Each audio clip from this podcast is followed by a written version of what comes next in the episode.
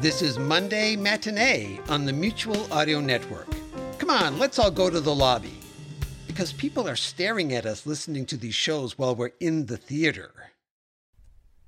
The following audio drama is rated PG for parental guidance. How do I? I'll skip ahead a bit. No, I can't skip ahead. All, all right, everybody, into the time machine. Hey, what? Minute. No, no, no, no, no. You don't understand how radio works. All I have to do to return this is fade my voice out like this and cue the organist.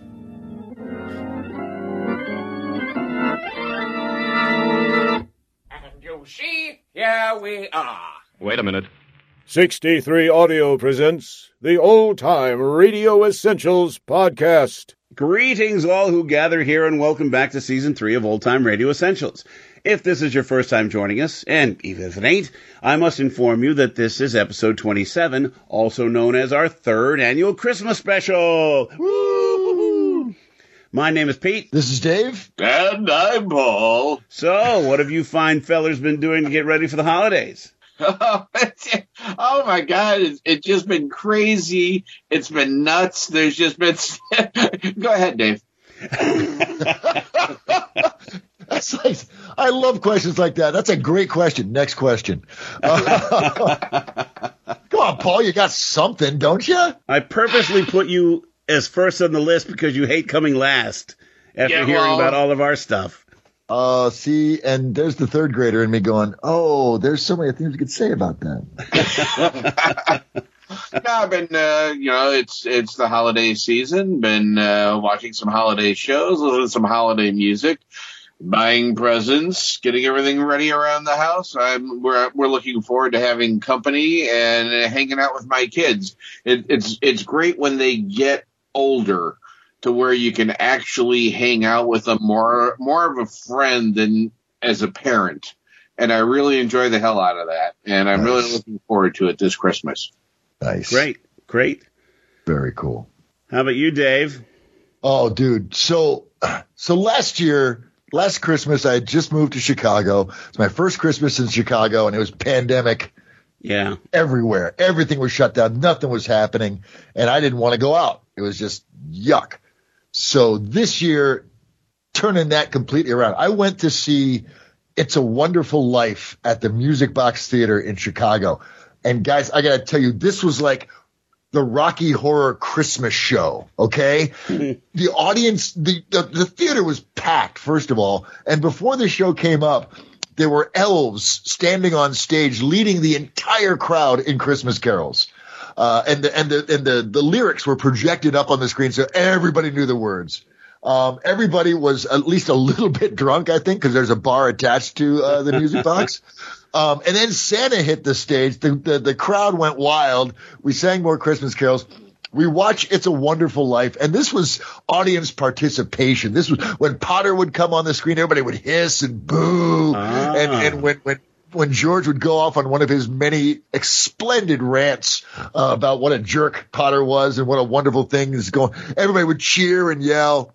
They'd be shouting lines at the screen. Every time they talk about Clarence, apparently everybody knows this, but everybody came to the theater with bells. And, and so anytime they talk about Clarence and how every time a bell rings, an angel gets its wings, everybody will whip out their jingle bells and ring the bells and just fill the whole, the whole theater with this lovely ringing sound. It was amazing. I will never watch It's a Wonderful Life any other, any other way than when I go to the music box. That was just amazing. Um, I saw the, uh, I walked down Michigan Avenue. Got this city leans into Christmas hard and I love it every minute of it. Walking down Michigan Avenue, everything's decked out for Christmas. Saw the Chicago Christmas tree. I rode the Christmas train. I saw that I video saw you your posted. That post. is an That amazing cool. train. Oh my God! It, and it's, it is. It's it's just that particular time was just running around the loop. But it, every every train line, pink, blue, red, green, whatever. Uh, uh, this this this Christmas train rides that train one day or another, and it's decked out in lights. There's there's elves inside. One of the cars has been cleared off and replaced with a platform with Santa and his reindeer. it was just epic. So I am digging the Christmas spirit in Chicago right now. I am That's I'm awesome. riding a high on on on the Yuletide uh, uh, vibe. Let me tell you. Sweet. What about you, Pete? What are you doing? Well, um, I've got my uh, uh, weekly podcast called Santa's Inbox, and we're recording Oh, cool. on location at the North Pole with Santa, reading letters and emails from kids. And That must be a hell of a commute, dude. So how's the snow doing up there? we have we have a year? crew up there right now, and we're just you know they're, stay, they're sticking around, and they're capturing not only the letters but the behind the scenes stuff, the the you know, the the problems that Santa's having with elves and uh, uh, supply chain uh, distribution and, and and and and work stoppages uh, or or work employee shortages that sort of thing. Uh, so so like this new episode that's coming out on Friday um, deals with uh, um, a vacancy, and he's conducting interviews with certain uh, um, certain characters, as well as reading the stories. This uh, last week's last Friday's uh, was um, uh, uh, episode two, and it dealt with uh, certain characters from John Bell's uh, uh, podcast called Bells in the Battery, uh, um, sending Santa some uh, uh, cowlets, miniature cowlets that uh, were were armed with uh, rocket launchers to f- help him fight the war on Christmas because uh, one of the characters, Brad Montworth, isn't exactly the sharpest uh, cookie cutter in the drawer. Uh, he sent these battle cowlets, and they're miniature cows. You know, if you listen to Bells in the Battery, you know about the, the cowlets. Uh, um, he listened to Wombat News and he heard that there's a war on Christmas, so he wanted to uh, uh, help him fight the war on Christmas.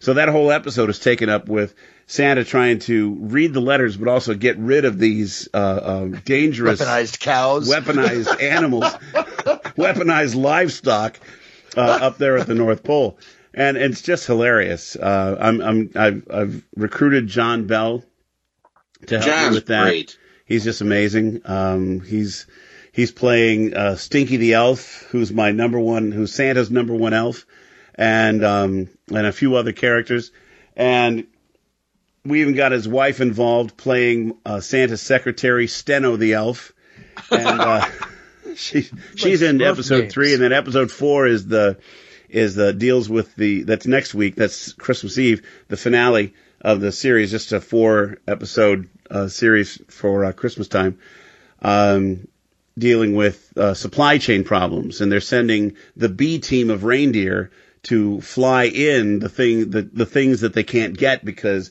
uh, there's a train stuck at the northernmost uh, railway station in the Yukon, and they can't get the the the certain thing delivered. I won't tell you what it is. You have to listen. And then later on, there's another thing that they can't get that they send the B team out to collect. And um, Pete, Two things. Pete, go ahead, Paul. Nah, damn, two things. That's it. yeah, so Two things. That, yeah. so Pete, those I need things, those know supply chain problems. What Go is ahead. the name of the reindeer on the B team? Is it like Lefty and Jocko? You're And, pretty close. it's Okay. uh, Snowcap, Dewdrop, Dewdrop, and Arthur. And And, that's the B team. But Arthur Arthur didn't like the name that Santa gave him, so he said, "Call me Arthur." And and he doesn't because Santa says, "I don't remember Arthur." And uh, Stumpy the uh, uh, excuse me, Spunky the elf uh, said that uh, he's he, he takes care of the reindeer. He trains them. Um, he, he said that uh, uh, uh, Arthur called him said to call him that because he hated the name Santa gave him, which was Jujubee. So wouldn't it? So you This know, sounds awesome. who Pete. Wouldn't want to be called Arthur instead of Jujubee? But uh, so they're, they're off. They're off collecting these things uh, and and trying to save Christmas because it's the Christmas Eve episode, and they're trying to you know make sure all this stuff gets fixed up at the last minute. So um, there's that. Plus, we just had our own live production of "It's a Wonderful Life" in Port Aransas, Yeah. Texas. Yeah. Uh, we didn't have the same uh, uh, extravaganza that you had, but we had, I got to tell you guys, the best audience we've ever had for a live audio drama. I've done several audio all the dramas in the different venues in the Corpus Christi area, and these people came to be entertained, and they did not disappoint us with their responses, and we did not disappoint them with our performances. Uh, there are 10 people on stage portraying more than 40 residents of Bedford Falls in different character voices, including John Bell, who I mentioned before, who drove here from Alabama Holy crap! in the show. Damn.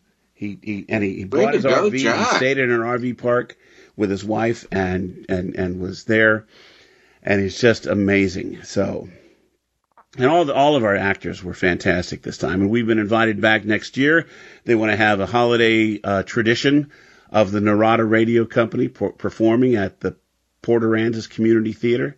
It's it's the haven for winter Texans. These people, snowbirds, you might call them, who come down from Illinois and Miss and, and Michigan and and Minnesota to uh, uh, spend the winter in Texas. So it's really nice. And they, when the show ended, every night I'm walking off the stage and I hear somebody out in the audience say, that was fantastic. That was wonderful. That was terrific. I'm hearing these people say these things out loud. It's so gratifying, really is. So Wonderfully affirming. yeah, Very. very, very affirming. So, um, we're doing a good thing, and we're providing entertainment for the masses and, and a familiar, a familiar story, and it's just wonderful. Not the same level that Chicago has, but pretty good for South Texas. Yeah. Hell yes. Hell yes. Okay. Well, good. Well, I'm going to hand it off to Paul. Uh, tell us a little bit more about today, Paul. The purpose of our show is to present specific episodes of our favorite old time radio series. Episodes that stand out as particularly representative of those series or as one of those quotable episodes that fans of old radio like to discuss, either in person or on social media. Thank you, Professor Arbisi. That, was, a very nice. Good job. God. Uh, as always, we open each episode introducing the selection. We'll describe it, then we get to play it for you. And oh, what an episode we have. Then we'll come back at the end. We'll discuss it at length, as we are wont to do. Uh, each of us giving our opinion on its merit, its performances, anything that stands out for us. And that's exactly what we're presenting to you. Just our opinions on whether or not it's representative of that series or if it's worthy of a place in every old time radio aficionado's personal collection. You don't have to agree with us. In fact, we hardly agree with each other. We don't freaking care. We may not agree, but we do hope you'll enjoy what we bring to the table and come back for more. Each of us three will take turns selecting a show for discussion. Season three opened last month with my pick, an episode called Shakespeare's Twelfth Night from the Columbia uh, Shakespeare Cycle uh, series. Mm. In case you uh. missed it, Paul was pretty bored by it, obviously. I'm still waking up. He's still waking up from that one. This I month, loved it. It was awesome. this month is both our Christmas spectacular and made more so because it's Dave's choice, which is what, Yes. Dave? Oh my God. This is so awesome. Um, so what we're going to be listening to tonight is the plot to kill Santa Claus from the Rocky Fortune radio series. Now, Rocky Fortune ran from uh, October 6th, 1953, all the way through March 30th, 1954 on NBC Radio. Now, it's what they called a sustaining series, which meant that NBC presented the program without any corporate sponsorship. So we're not going to be hearing toothpaste ads. We're not going to be hearing muffler ads or cigarette ads. This is, this is pure, pure radio drama. Um, Rocky Fortune was created by George Lefferts, and he was also one of the screenwriters for the show, along with Ernest Kinoy. Now, Kinoy and Lefferts would both go on to become award-winning writers and producers long into the 60s, the 70s. They made some amazing stuff. And I got to tell you, if this episode that we're sharing is any indication, I can totally see why. It's amazing. And so, without further delay, we present the plot to murder Santa Claus. First airing December 22nd, 1953 on NBC from the series Rocky Fortune. And now, friends, adjust your radio dials to the proper frequency, get comfortable, and listen. Now, Frank Sinatra, transcribed as Rocky Fortune.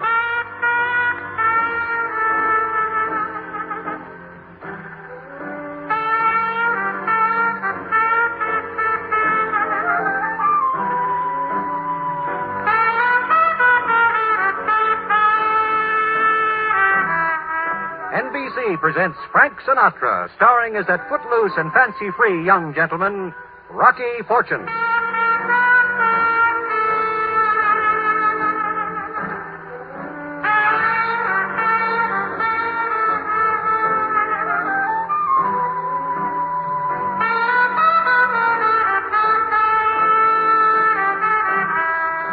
Did I ever tell you about the time I got mixed up in a plot to murder Santa Claus? Yeah, it all started when I answered a Christmas ad for a department store. The ad said young man of good character as auxiliary store detective and other duties, two week employment. So next day I am an auxiliary shamus for Quackenbaum's department store. Kind of a high class Fifth Avenue dispensary where for only fifty bucks you can buy your girl a mink toothbrush. And for an extra five grand you can get her a coat to match. Uh, this way, Mr. Uh... Fortune, uh, Rocky Fortune, Mr. Prim. Uh, yes, yes. Uh, this is fifth floor, children's toys. Note, please, uh, Santa's workshop and the enchanted igloo. This will be your post. What do I do? Just keep an eye on the merchandise. Quackenbaum's has had a good deal of shoplifting recently. Yeah, especially in the jewelry department, eh? Uh, we uh, don't like to talk about that, Mr. Fortune. Mister, it's been on the front page of all the newspapers for a week. Eight thousand bucks worth of pearls. Wow. The thief will be apprehended in good time, have no fear. Uh, well, I must get back to my office. Uh, just a minute, Mr. Prim. Yes? What happens if I see a gun? Of. A what? A lifter, a thief. Apprehend the criminal with the merchandise and bring both to my office behind the elevators. The name Lysander Prim is on the door. Check. Oh, and uh, one other thing. Yeah? At lunch hour, you will relieve Santa Claus. You mean put on a beard and everything? Oh, it's just for half an hour. As a matter of fact, you start in exactly five minutes. Um, I'm not exactly built for this. Neither is our present Santa. They're running thin this year. Uh, just ask Big Elf to help stuff you. Big Elf? Santa's helper, the large fellow in the elf suit. Oh, sure. Good luck, Mr. Fortune. The honor of Quackenbaum's is in your hands. Hmm. At forty-four fifty a week, Mr. Quackenbaum is getting a bargain. Big Elf, whose name is Marty, weighs about two fifty. He helps me into Santa's suit, and I take over inside the magic igloo while Santa goes out for some chowder. I embarrass a couple of mothers by promising everything the kids ask for, and I'm really living it up, having the time of my life when a little girl about six comes in all by herself. She's a pretty little thing, too, with blue eyes and freckles.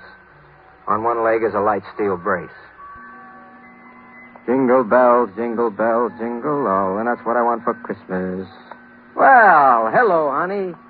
You here all alone? Yes, sir. Well, what can I do for you?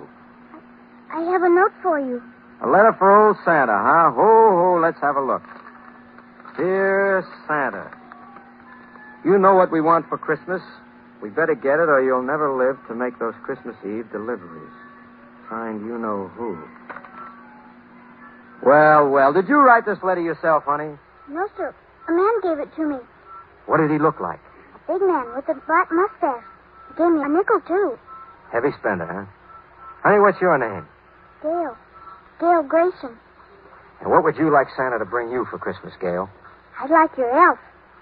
You mean Big Bonehead out there? Oh, no. Not the man in the elf suit. I mean the elf doll. The one with the red silk suit and the green hat. Oh, well, that's pretty expensive, honey. Maybe your mommy and daddy can't afford it. I don't have any mommy and daddy. Oh. Well, you leave your name and address with Santa, and I'll see if we can't arrange for something. It might not be that same doll, but. That's the one I want. Yeah, I can see that. Well, look, Gal. I'll Gail, Okay, there you are. I told you to wait outside the man's office. I wanted to talk to Santa about getting that elf doll. Honey, I told you that doll cost too much. Santa says maybe he can arrange something. Santa's wrong. Look, mister, I've just been seeing about a man about trying to get a job in this place so we can afford to eat. I don't have money for expensive dolls. Well, I'm sorry, miss. I just. Well, you've no business building up false hopes in children. They put so much faith in this. Well, if you just let me explain, I... Come around and explain Christmas Eve if you can. Well, I'd like to, but I don't even know your name. This is my sister Laura, and we live at 65 Bleakman Street, five flights up Santa. Gail, for heaven's sake, Come along. You won't forget the doll, will you, Santa? Please, please don't forget, please. Lose a customer, Jack? I'm afraid I lost a friend, too. Uh, cheer up. Maybe you won't live long, then you won't need a friend. Why don't you just stick to being a big elf, huh, Marty? Don't be a wise guy, Fortune. Me? I'm never a smart aleck. By the way, how do they spell elf? O-A-F?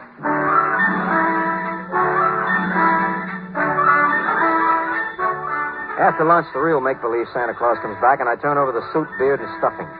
I'm glad to get back to being a store detective. That big elf is no pleasure to work with. I keep thinking of little Gail. Well, let's face it, I keep thinking of her big sister, who's got eyes like Dresden china and a figure like a Lamar's teapot. I wonder if I'm ever going to see her again. I don't have to wonder long because right away things begin to happen. Help! Don't be thunder! Thunder! All right, hold it, hold it. Oh, let me go. Let Take me... it easy. Take it easy. Well, Laura Grayson. Who are you? Santa Claus, remember? My name is Rocky Fortune. I'm also the store dick in this oh, department. Oh, Mr. Fortune, please. I, I don't know why I, I took it. I... Well, let's see what we've got here. It's the elf doll, the one Gail wanted. Oh, baby, if you're going to shoplift a doll, they got better ways worked out than just pick it up and run with it. I had to take it. I, I couldn't disappoint her. I, I couldn't. Yeah, I guess it was partly my fault. Well, I suppose you'll turn me over to the police now. Well, hold it, hold it. Lady, this ain't for general publication. but Between you and me, I'm the world's worst toy store detective. Too much larceny in my blood. So I'll just turn around for 20 or 30 minutes, and if you're not gone when I turn back, I'm going to put the pinch on you. You're letting me go? Please, let's not be vulgar. Well, thank you, Rocky. Hey, What? you forgot the doll. Uh, but I was going to buy it for her anyway. Besides, I get it for only three bucks because it's a display model. Now beat it. Oh, Rocky, I could kiss you. Go ahead. I will. Merry Christmas. And a happy new year to you. Wow.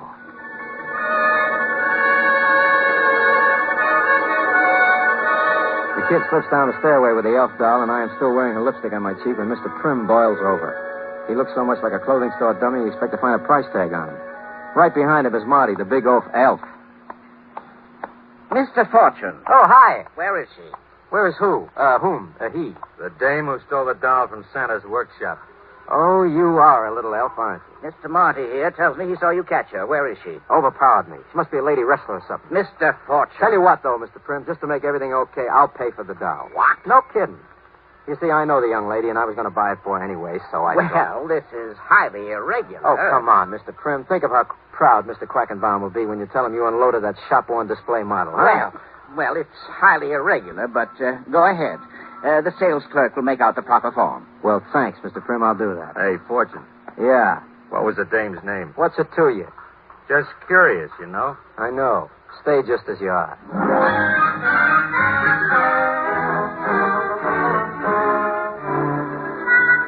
After closing time, I go into the employees' dressing room for a quick wash up and a change of linen. Place empties out when my pal, the store Santa, flaps in after a hard day at the igloo. He takes off his red suit, and I see he's built like a Japanese wrestler with a nose like Rudolph the reindeer. Only it ain't from drinking melted snow. Well, good night, everybody. Uh, Good night, Herm. Looks as if the detectives and the Santa Clauses are the late workers in this department, huh? Yeah, just you and me now. Just you, Santa. I'm blowing right now. Just a minute. Yeah? That girl who stole the elf doll. What about her? Mr. Prim mentioned that you know her. So? I'd like to know her name. You're the second guy in a half an hour. What is this? Just what I said, Fortune. What's her name and where does she live? Look, I know you've been making a list and checking it twice, Uncle, but just what do you want to, why do you want to know? I, I had my eye on that elf doll myself for my kid. I'd like to get it for her. They got brand new ones in stock. I'm interested in that one. So the name, huh? Sorry, Uncle. Fortune. Maybe I don't make myself clear. I want that girl's name and address. I want it very bad. You know you shouldn't use that tone of voice. You don't sound like you got the holiday spirit. I'm going to use more than a tone of voice if you don't unclaim. Sorry, Sam. Okay, Fortune. Okay, Bob. You want to fight? I'll. What's her name? Why, you punk, I'll bust your... Gentlemen, gentlemen, please, please, just watch what is going on here? Well, let Samson here tell you. Uh-huh. I was just showing Mr. Fortune here a couple of judo holds that might come in handy next time a young girl overpowers. This is not a gymnasium, gentlemen. I'll thank you to leave and report back promptly tomorrow morning. Good evening.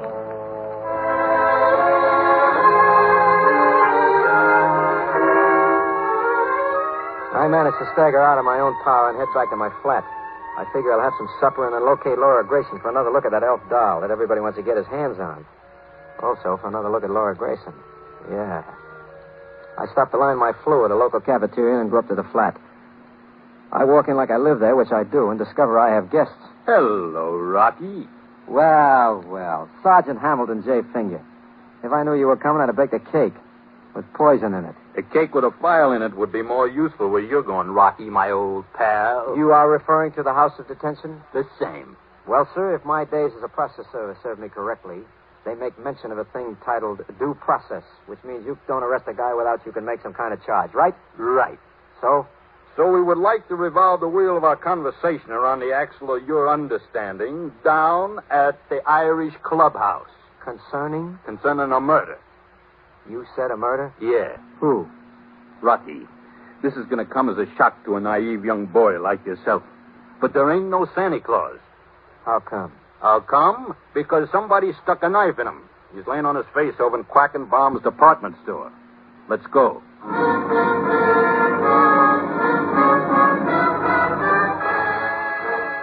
I spent the next few hours as a guest of the city in the squad room, or sweatbox, as it is affectionately remembered by inmates of various steel academies in the state. And mine host is Sergeant Finger. All right! Now for the last time. You had an argument with him, right? He had one with me. Okay. He socked you. Yes. You socked him. Right. You got interrupted. Right. You left. Right. Then you come back and stabbed him. Wrong. Okay, okay. Let's have your story. Somebody was after him, Sarge. I got a threatening note that was supposed to go to him. Where is it? Here. Ah, this is kid stuff. You ever hear of a kid threatening Santa Claus? Come on. Okay, Sarge. okay. So it ain't kid stuff. Who sent it and why? That's what the taxpayers hire you to figure out. Maybe it's got some connection with a jewel robbery. What do you know about the jewel robbery? Just what I read in the papers. Somebody snatched eight grand worth of pearls. You, maybe? Don't be ridiculous. I wasn't even working there when it happened. What makes you think it was an inside job? The newspapers. They got the opinion from the police. You familiar with this organization? Don't get funny. Did it ever occur to you that maybe Santa Claus was in on that jewel job? As a matter of fact, Rocky, the guy in that Santa Claus suit has a record as long as your arm. Only one thing is wrong. Yeah. We can't arrest him for his own murder. So why pin it on me? You're available. Also, whoever stabbed him was in on the inside. It happened after the store closed. Also, there's eight grand worth of pearls floating around someplace and a reward for a thousand to whoever finds them. No kidding. Yeah, you want to claim it? All you have to do is confess you killed a guy, turn in the pearls, collect the reward. And go to the chair. I'll tell you what, Sarge. You do me a favor and I'll confess to the murder. The jewel robbery and all of the other old crimes you're too stupid to solve. What's the favor? Drop dead. Rocky, someday, pow! Right in the toy department. Come on, Finger. You know as well as I do I couldn't have done it. What makes you think so? That note the lieutenant handed you a few minutes ago. You checked my alibi, and I was feeding my face in the cafeteria when he got stabbed. So stop giving me the needle and let me go home. Fortune, someday. I know. Pow! Can I go now? Don't you like it here? it's great, but I got a date with a doll.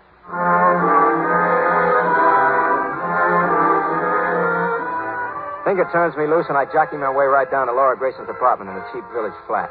It's about 9 p.m. when I get my finger on the doorbell. Just a moment. Rocky. Hi. Can I come in a minute? Of course. Uh, where's uh, Gail? Sleep. I I hope so, anyway. Uh, listen, uh, honey, I I have to ask you something. Well, Have you got the, the doll? of course. Gail's so happy about it, she's ready to fly. Oh, look, I, I I'll have to ask you for it back. You what? Well, I'll I'll get another one to replace it, a brand new one, really. But but right now I got to have that one. Sure, Rocky. Sure. It, it, it sounds kind of funny, but and I can't explain it now. But you tell the kid I'll get her another one, huh? It isn't necessary, Rocky. Wait a minute, I'll get it for you. Here. Thanks. Um, I have to get back to the store. I'll call you tomorrow, maybe for dinner, huh? Uh huh. Good night, Laura. Good night, Rocky. I knew what she was thinking, so I didn't try to make any excuses. I just took the doll and headed back to my flat to take a look inside.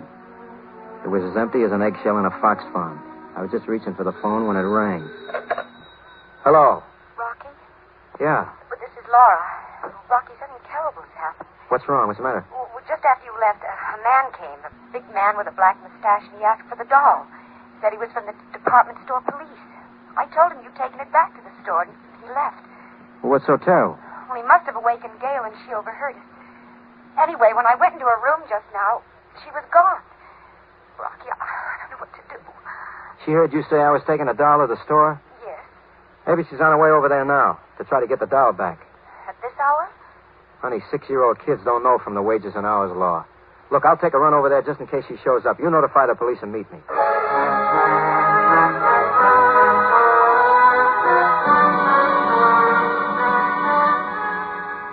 I stuff the kid's doll in my overcoat pocket and flag a cab over to Quackenbaum's department store. There's no sign of the kid out front, so I leg it around to the delivery entrance. No sign. I decide to check inside and show my pass to the night watchman at the entrance. Uh, hold it, mister.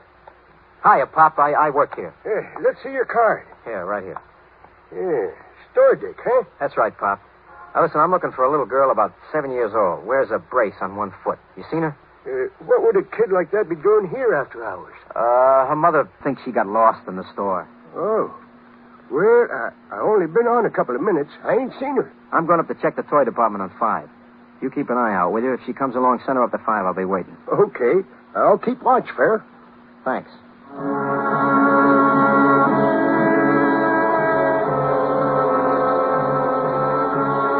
I go up to the toy department. The darkness, it looks as eerie as a graveyard on Halloween. I figure maybe Gail managed to slip in past the watchman, so I give a yell. Gail! Almost scare myself to death. What's that? Nobody here but us toys, boss. Get Get 'em up, Fortune. Uh, I assume that ain't a lollipop stick in my spine. That's right, smart boy. Step over here in the light. So what do I owe the pleasure? Just a little shopping trip. I'm looking for a doll. You don't say. I do. So hand it over. Help yourself. It's in the coat pocket. Toss it here. There. Now stand still while I have a look inside. Okay, wise guy, where's the stuff? Stuff? Don't play dumb. With eight grand worth of pearls from last week's job inside this doll, where are they? Search me, pal. Maybe you got the wrong doll. I got the right doll, Buster. What makes you so sure? Santa Claus told me. Before he died. Looks like you and Santa Claus were in on that robbery. Yeah, that's what I thought. Until he tried to double cross me. What happened? I heisted this stuff and gave it to Santa Claus to hide. He hid it so good I couldn't find it. He wasn't going to tell me where it was until I gave him more than half. Only I changed his mind for him. Yeah, with a four inch blade. Uh huh. You should be a store detective. You're real smart. I take it the stuff was in the doll. That's right, Rocky. Only it ain't there now. And you had that doll. Which means? Unless you unclam, I may have to give you the same treatment I gave Santa Claus. I'm telling you, the pearls were gone when I got that doll home. And I'm telling you, if they were gone, it's because you took them. I don't have them. Sue me.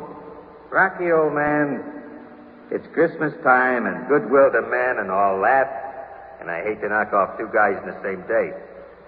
But if you don't spill them pearls in five seconds, I'm going to put lead in your brain. Now, where are they? I don't know.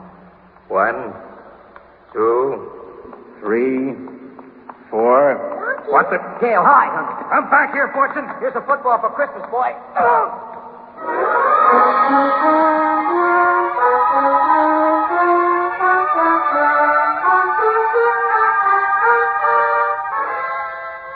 I let Big Elf have it in the puss with a football from the toy counter and grab the kid.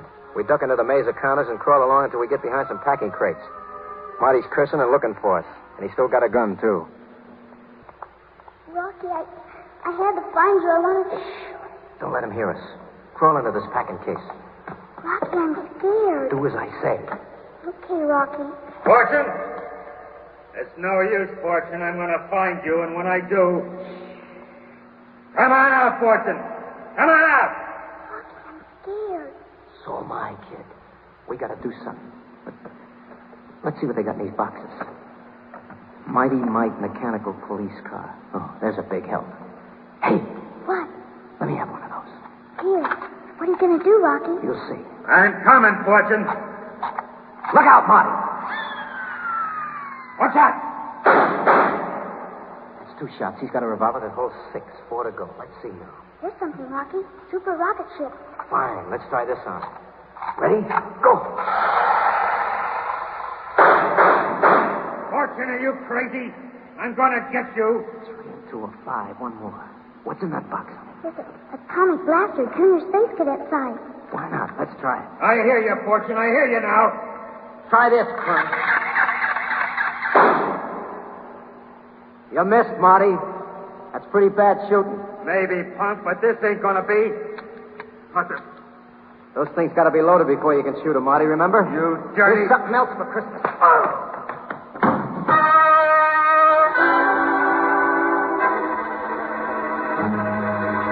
My gift to Santa's helper was a Louisville slugger right on top of the noggin. And just as he went out, the lights went on. And suddenly the place was crawling with humanity. Rocky. Gail, are you all right? We're fine, baby. Well, look who's here, late as usual. No wisecracks. Is this the missing kid lady? Yes, officer. Thank you. Who's the stiff? This is the bum who killed Santa Claus. Boy, you should have seen Rocky beat him with that bat. By the way, Gail, where's the stuff that was inside the doll? You mean the pretty marbles? I thought they came inside the doll, Rocky. It was a sort of surprise. Some surprise. Do you have them? I think so. In my pocket someplace. Oh, here they are. Sergeant? Here you are, sir. Just in case you ain't got all your marbles. Marbles?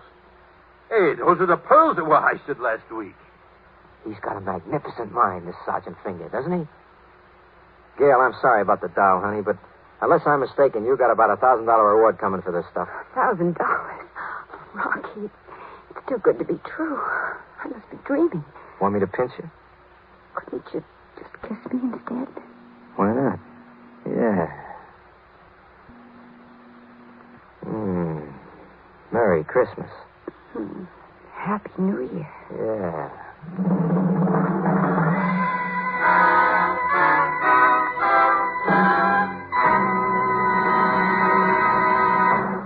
NBC has presented Frank Sinatra as that footloose and fancy-free young gentleman, Rocky Fortune. Others in tonight's cast included Ted Von Eltz, Mary McGovern, Kay Stewart, Frank Gerstle, Jim Nusser, Barney Phillips, Bill Justine. Tonight's script was written by George Lefferts. Andrew C. Love directed.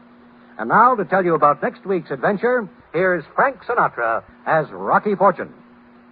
Next week, I managed to get involved in a fixed fight. Some gamblers want me to stay down for the long count, from here to eternity. Tune in and I'll tell you all about it. Till then, I'll see you around.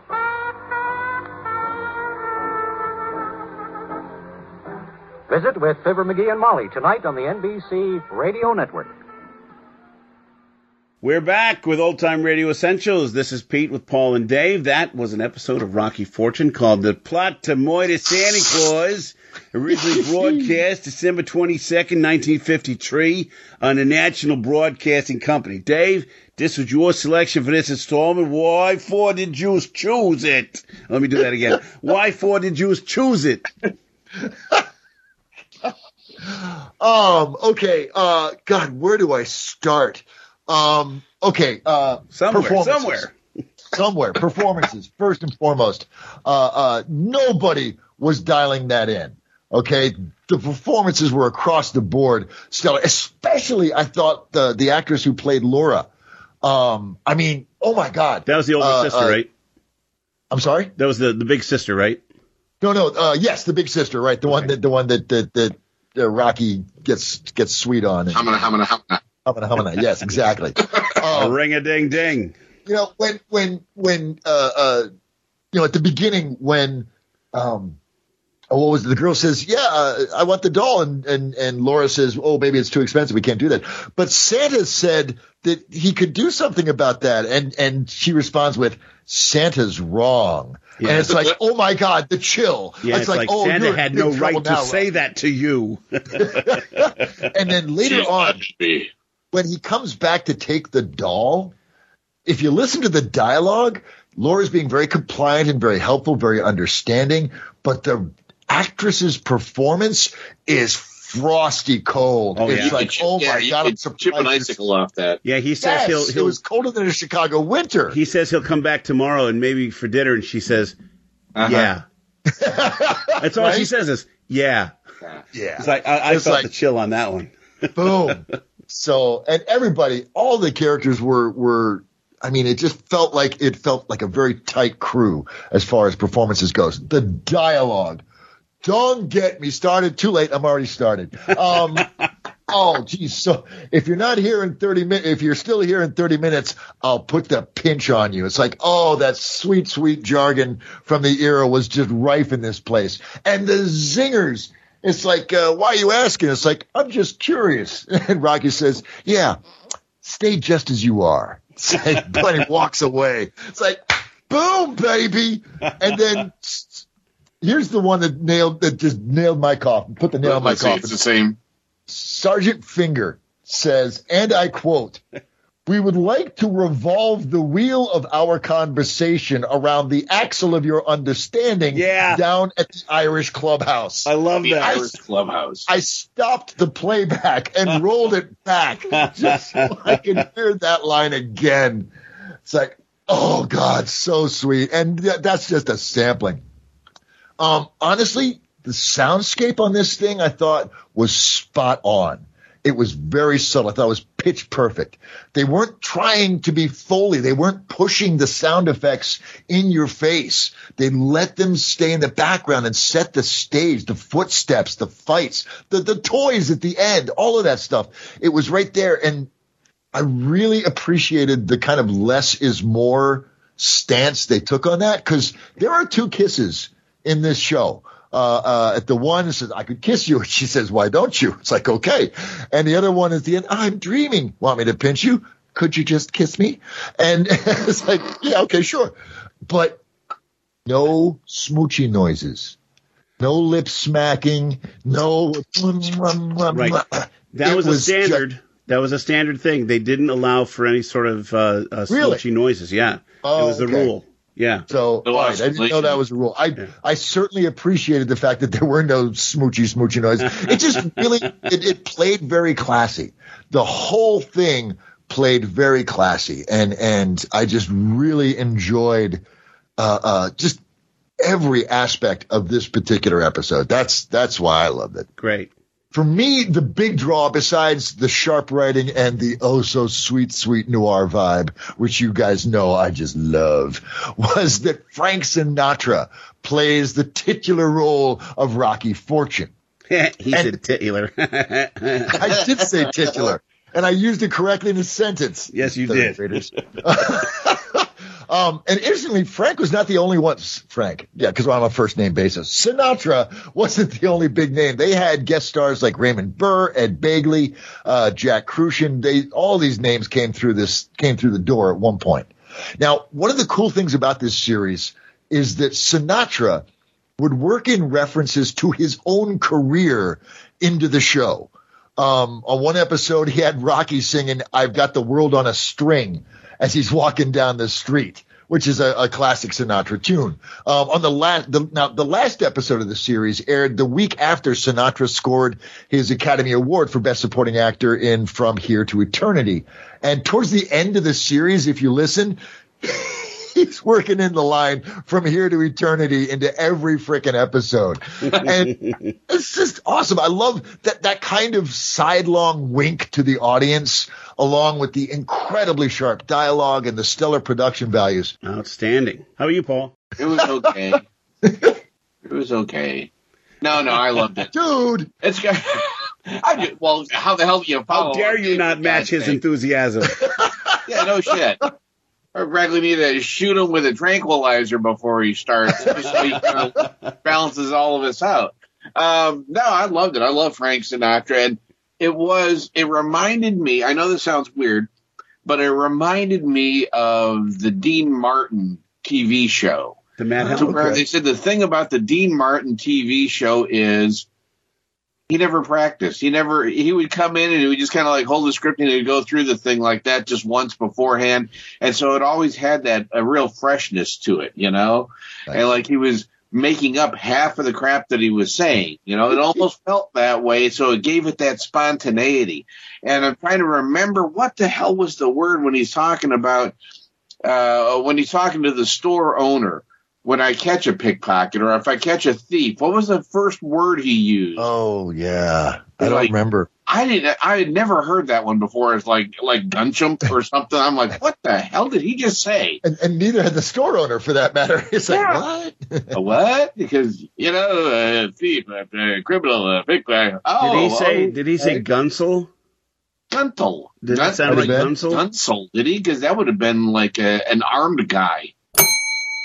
Uh, this is Pete coming in after the fact saying that the word in question was gonif, G O N I F F, which is a Yiddish word meaning a thief.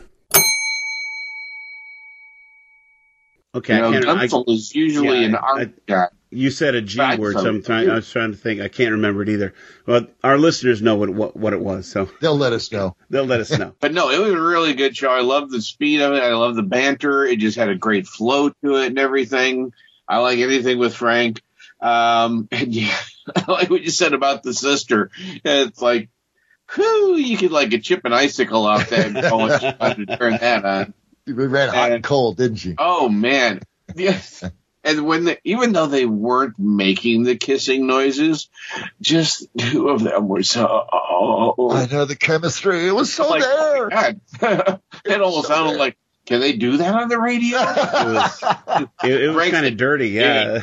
that pause, was was. a pause. It was just, Yeah, it was just sexy. two two or three seconds of silence that was just very sexy. Yeah. Anyhow, no, no, I really liked it. It was a lot of fun, and uh, I intend to listen to the rest of the catalog of the Frank Sinatra story, the Rocky Fortune, because it's very good, very entertaining.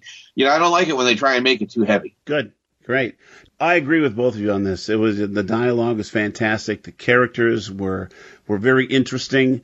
Uh, the elf, the big elf, um, um, who, who was there, yeah, whatever his name was, and it did, yeah, yeah. Do you, how do you spell elf? O A F. That's OAF. one of my favorite lines in that. It's like, Yep. and he turned out to be both the the crook and the murderer who he stole the pearls and gave them to Santa Claus and then he killed Santa Claus because he wouldn't give them up. And uh, um I didn't catch that the first go round. I had to listen to it twice to get that that was the same guy. Um I just I just was doing something else and I missed that part of the dialogue but the second time I did catch it. Um I loved every character. I thought that the little girl was very well played. Yes. Yeah. Uh, uh, Yeah. in, in old time radio, you get a little kid, and, and the little kid can be very annoying. The very it, it could be a very whiny sound to their voice, but she sounded like an actual little girl who was very sweet. Uh, Yeah. So really, uh, I don't know if it was like an adult woman playing that role or an actual little girl, but it was very well done. So Sound like Zuzu Kud- pedals. kudos to whoever whoever that was. Um, and all of the characters, the Santa, the guy who played Santa Claus, he was a tough guy, you know, and then they fight, that fight they had. Yep. The guy who played Mr. Prim. yes. Yes. You imagine him in a kind of a pink suit and a great big bow tie or something. and, and every way every some- every every stitch creased and Yes. clean. the, way, the way Rocky Fortune described him, he looked like a, a dressmaker's dummy or or a store window mannequin, and you expect to see a price tag on him. That was terrific. that was a wonderful line there. Uh, what I like about Rocky Fortune is that he's very cool. He's very laid back. He could be in the the worst trouble at all, and he doesn't even raise his voice above a regular like uh, a standard speaking voice. He doesn't get excited. He doesn't get mad uh, which is just really cool. So he's a very cool character. Um, He gets annoyed, he gets angry, but he doesn't get loud, which is. But which when is he did raise his voice was when he yelled for the little girl in the warehouse, and he even goes, "Geez, I almost scared the heck out of myself." Yeah. the, the, but the, the his voice came back at him. Yeah, that was good. So really well, really well done. I, I was um, very impressed. I've listened to a few, not a lot, but I listened to a few uh, uh, other episodes of Rocky Rocky Fortune, and I really enjoyed it. Uh, and I did hear one not long ago where his line includes "From Here to Eternity." From here to eternity. Yeah, Yeah. it had to be you know late in the series, uh, Yep. like you said. So good. So I, I I really enjoyed it. So um, I think I will listen to more as well. yeah. So Pete, what do we do? Okay, let's vote. What are we voting on, dear listener? As a reminder, we are voting on one, whether this particular episode is a true representative installment of the overall series, and B, whether or not is a, it is a standalone that belongs in every radio aficionado's collection. And again, Dave, this is your selection, so you go first.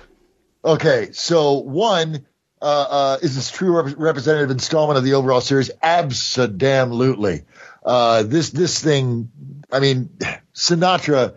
If nothing else, Sinatra is consistent across the board. The writing is consistent, uh, uh, and and yes, everything about this is is stellar in terms of the Rocky Fortune franchise, as it were.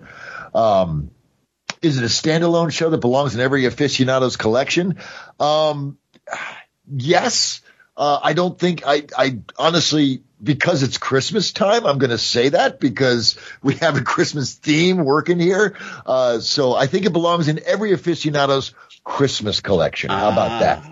Uh, so, but, um, you know, uh, honestly, listen to the whole series and make up your own damn mind because they're all charming and well wrought uh, and well produced radio dramas with that sweet, sweet noir noir vibe.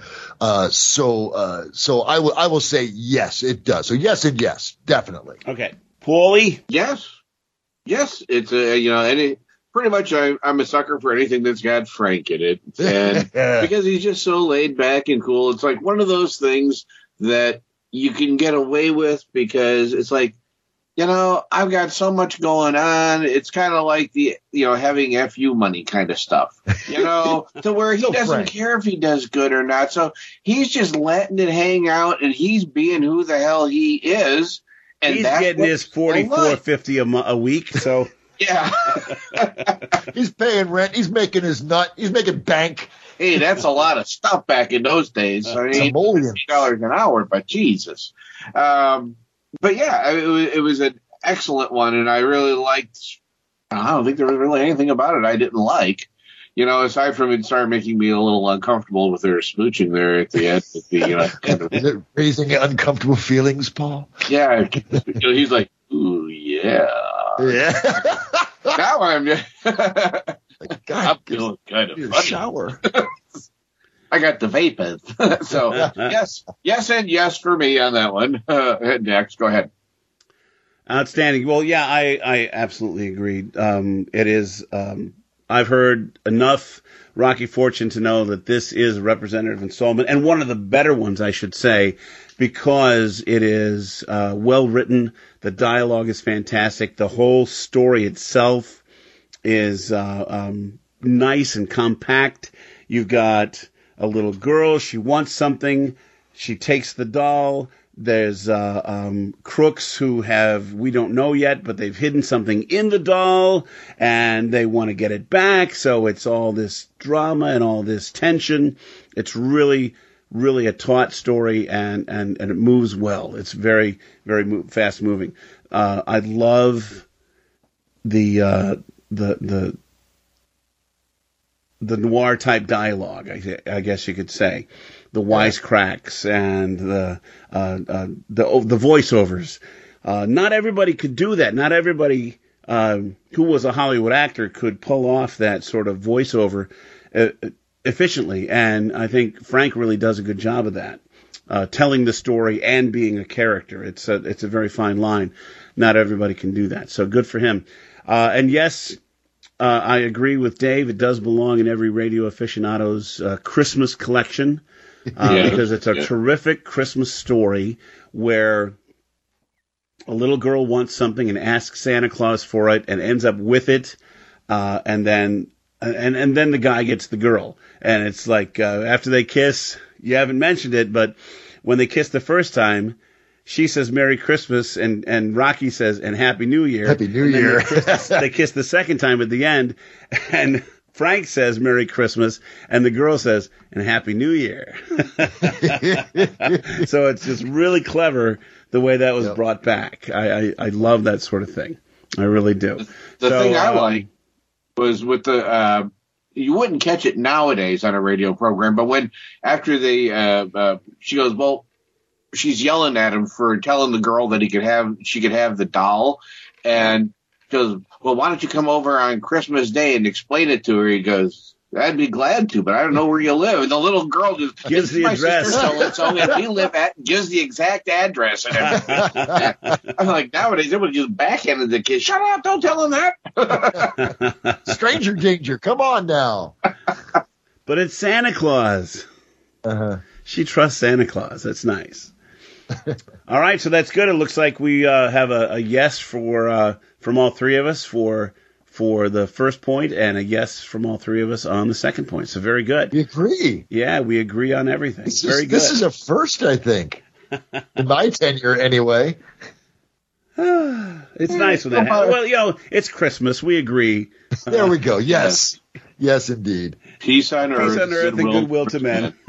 And, and a unified tally at the end of the show. Yes. Amen. Okay, so where the hell are we now? Oh, We're at, that's uh, sorry. well, That's my folks. turn Dave now. says, well, folks. That's it. Oh, man. Okay.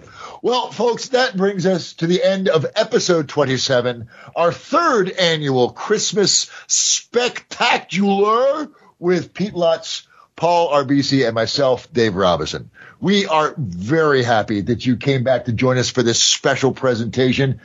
And friends, I am definitely looking forward to next month and next year, please God, uh, which is Paul's choice. Uh, Paul, what do you got for us, man? Uh, this is going to be kind of interesting. Um, it will. It will. I, I believe you. I'm just. I'm, when you say I'm- interesting, I'm still- I'm still my- trying my- I, I tend to cringe just a little bit. So it's like, okay, Yeah, yeah, that's what I was shooting for too. I'm trying to get the taste of the Shakespeare out of my mouth still a little. Oh, listen, you know. listen, and so. I have to Oh. kind of go the other direction with that. oh God, what are we doing? That's why we've got gangbusters. Ah. There was crime drama on the radio that was actually using uh, actual crimes. You know, they're True using crime police dramatization reports. stuff. Yeah, they're using actual police reports to make the stories up. Nice. And so This predated Dragnet by like 20 years, I think. Exactly. Damn. So I thought that was interesting, but the main reason I had to pick this one is because of the name of the story. I can't believe they actually did this even back then. It's called The Case of Harry Red Beaver. Oh, and there goes our family. There goes our rated PG. Uh, Uh, rate. Holy crap! Oh my God. Oh, what are you doing to us here? Oh my God! Oh my God. yeah, that's a fun. Hey, gangbusters! This looks pretty interesting. So I'm Oh, going look. through the titles and that, and that one just kind of shot out in neon and sparkles and everything. I'm like, Harry oh, Red Beaver. Harry All right. Red Beaver. Okay. Okay. When Get can we out schedule this. Pete? When can we schedule this recording? I'm here for it. That makes my next line sound so weird. I, I, that sounds like a lot of fun, Paul.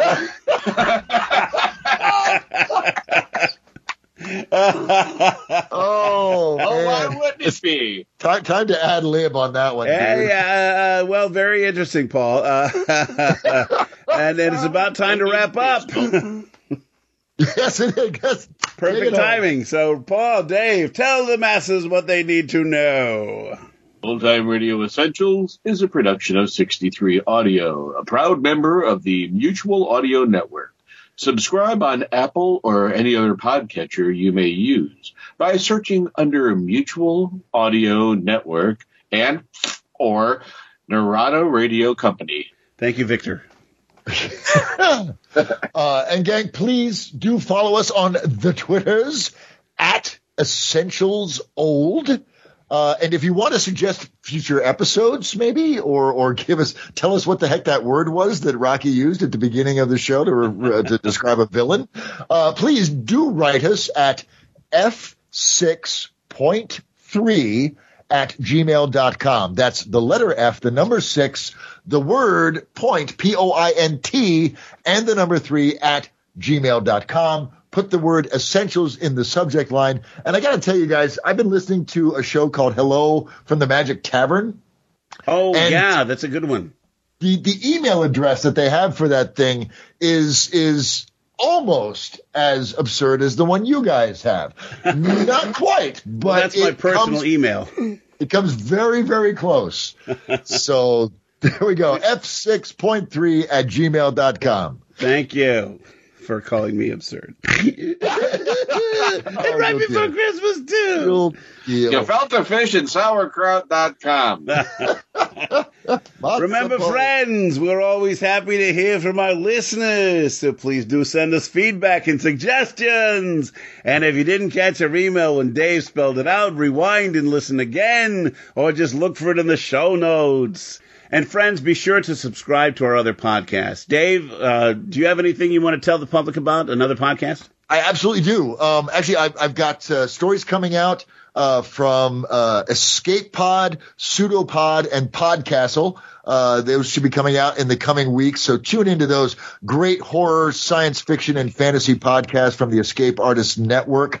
Um, and because it is the holiday season, uh, uh, last year I had the distinct pleasure to play the role of Santa Claus in a radio drama produced by the voice of Free Planet X. Uh, and it's called A Very Planet X Christmas. And you, you know how uh, uh, kids sometimes dyslexia up Santa's name, and it, it it's addressed to Satan instead of Santa. So Jadzia Axelrod, who is the hostess uh, and creator of uh, uh, the voice of Free Planet X, wrote a story about how Satan has a, a cottage, a bungalow alongside Santa's workshop. Uh, uh, and it's just this marvelous, charming story. if you go to planetx.libsyn.com, it's episode 29 of Very Planet X Christmas. Awesome. And I highly recommend it. It was just fabulous. And I got to play Santa Claus, which was a rush. good for you. I think I'll be listening to that as soon as we're done here. I'm going to quit right now. I'll see you guys later. I'm going to go listen. Paul, do you have any new audio dramas coming out or already released for the holidays? Well, we just did Project Audion. We did our Christmas special where I thought it was kind of humorous. We did Britt Ponset's Christmas Carol Which version. we talked about last year. Exactly. And I'm like, hey, this sounds awfully familiar to me. so uh, I got to play the announcer on that one and also uh, the preacher just for a sec. And so that was a lot of fun as always. Getting together with Larry and the gang, there, those guys do a fantastic Yeah, job yeah. for there. And it, it's, it's just wonderful every time they ask me to join them. And so I'm never going to pass it up. And uh, over on uh, Dream Realm Enterprises, on their website over there, uh, they have a Doctor Who page, and I get to play the Doctor. So Ooh, awesome! I, I am the Doctor. That's like- So that's I like me playing Santa Claus. That into is a like the place now and role. Say no, no, it's okay. I am a doctor. No, don't know what the hell don't I'm don't saying worry. I, I've but seen I'm a I've seen naked women before. I'm a doctor. and I stayed at a Holiday Inn Express. Awesome. So I got them and just uh, a little bit parts every here and there whenever somebody needs something. So Well, good. So do patronize our other our our, our co-hosts' other shows. So they're, they're very we're all very active in the in the game. And in case you haven't heard, my newest podcast has been coming out on Fridays this month. It's called Santa's Inbox and is a special service wherein Sandy Claus himself has been recorded on location at the North Pole, which I mentioned earlier. Old St. Nick is reading letters and emails out loud from kids and grown-ups alike. And in each episode, we're seeing certain behind-the-scenes troubles that Santa's been having with his elves and other folks. Our final episode is this Friday, Christmas Eve, so be sure to subscribe to Friday Follies on the Mutual Audio Network and get caught up on the first three. It's a very fun show for kids and grown-ups alike. And I can't close without mentioning that the Narada Radio Company's live performance of Lux Radio Theater's It's a Wonderful Life was recorded and will be released on the Mutual Network and the Narada feed in time for Christmas. Yay! Awesome. Okay, it's time to wrap things up. Join us next year for another fun Ah. installment of Old Time Radio Essentials. Bye bye for now. Merry Christmas. Merry Christmas! Happy holidays! Happy Happy holidays. Hanukkah, Happy New Year, all that kind of stuff.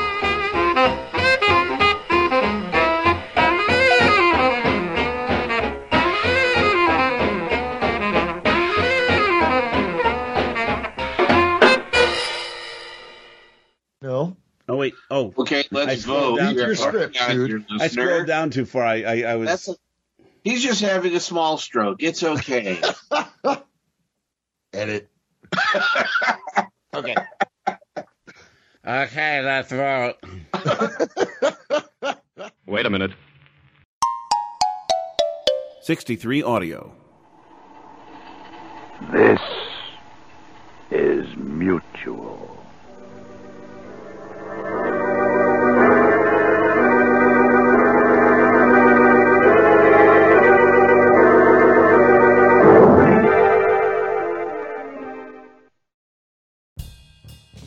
Thank you for listening to Monday Matinee right here on the Mutual Audio Network. Please consider subscribing to other days of the Mutual feeds, including Tuesday Terrors for horror, Wednesday Wonders, our science fiction and fantasy magazine, Thursday Thrillers for action, adventure, mystery, and crime drama, Friday Follies, our end of the week comedy series, Saturday Story Circle for kids and families alike, and Sunday Showcase, bringing you the very newest in audio releases for the week from our United Artists of Audio, right here on the Mutual Audio Network.